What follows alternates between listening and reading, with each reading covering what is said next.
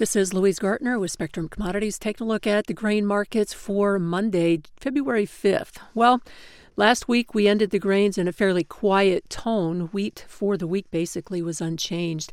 Both KC and Chicago, after chopping around much of the week, they settled unchanged for the week. Minneapolis was down four.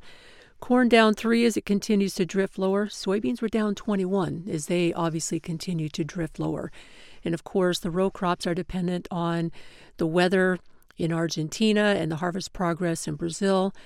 The Argentine weather is is a, a, mix. We've got heat right in front of us and a lot of heat. It's going to be plus 100 degrees much of this week, but the forecasts have been consistent in calling for more rains to come past February 8th, and that is still in the forecast here this morning. So, you know, the row crops continue to find some pressure in the night session. Wheat's down about six, corn is down three, soybeans are down another eight.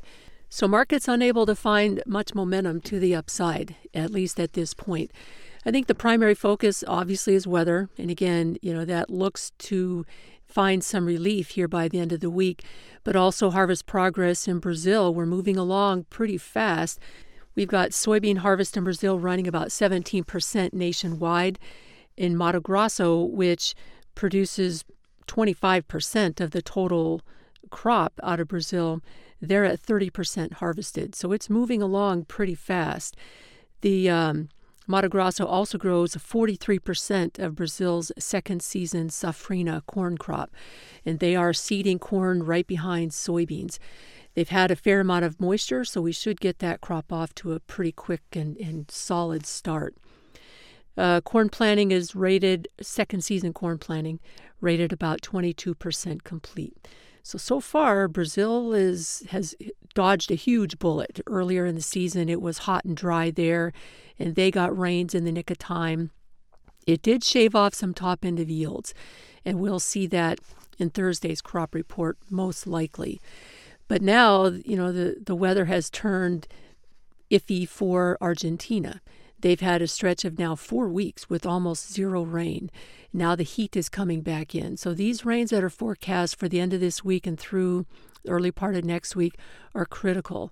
If they don't materialize, then you have a completely different story going on in South America.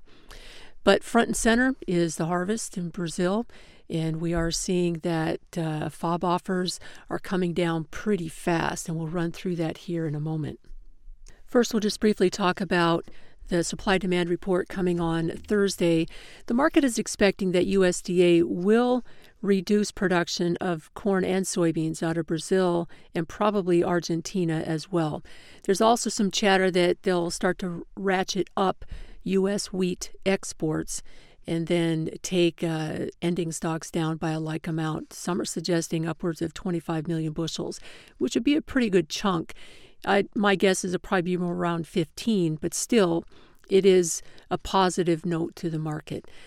Now, most of the outstanding exports are still going to China, and uh, so we, you know, we'll see how that pans out. China's notorious for canceling sales, but uh, I think with the disruptions in grain movement through the Red Sea, that China will probably hold tight onto those U.S. wheat contracts.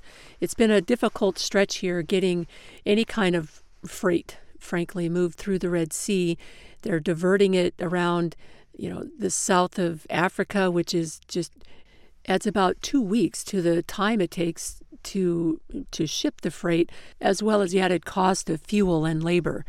So, and that affects pretty much mostly European Union Ukraine, Russia, Romania, all of the Black Sea, of course, if they're going to move grain to the Asian countries, they would move it through the Red Sea. It's unlikely that they would take it out of the Mediterranean, take it down south around Africa, and then back up. It, we'll just have to wait and see if they decide to do that. But much of the freight that would have moved through the Red Sea is being diverted. And uh, again, that just adds to the cost of everything. So let's run down where world FOB offers are. For wheat at the U.S. Gulf, soft red winter wheat was quoted at 260. That was up four on the week.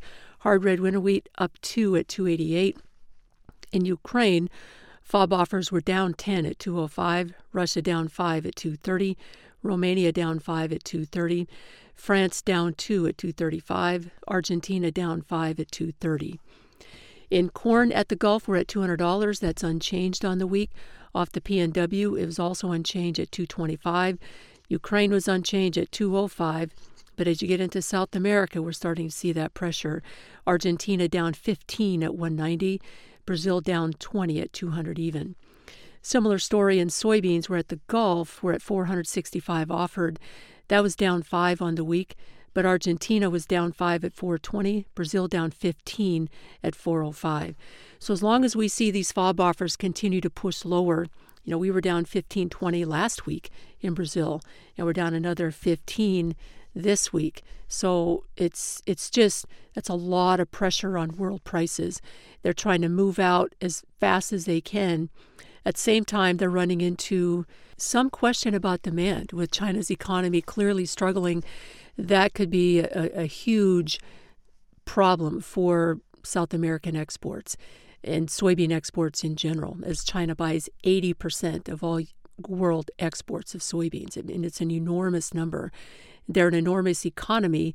They're slowing down uh, pork production, which obviously decreases the, the demand for soy meal, but they're also just struggling nationwide as an economy. That could slow down a lot of things, and it could spill over here to our own economy and our own stock market. So, those are things that are headwinds to commodity uh, demand in general.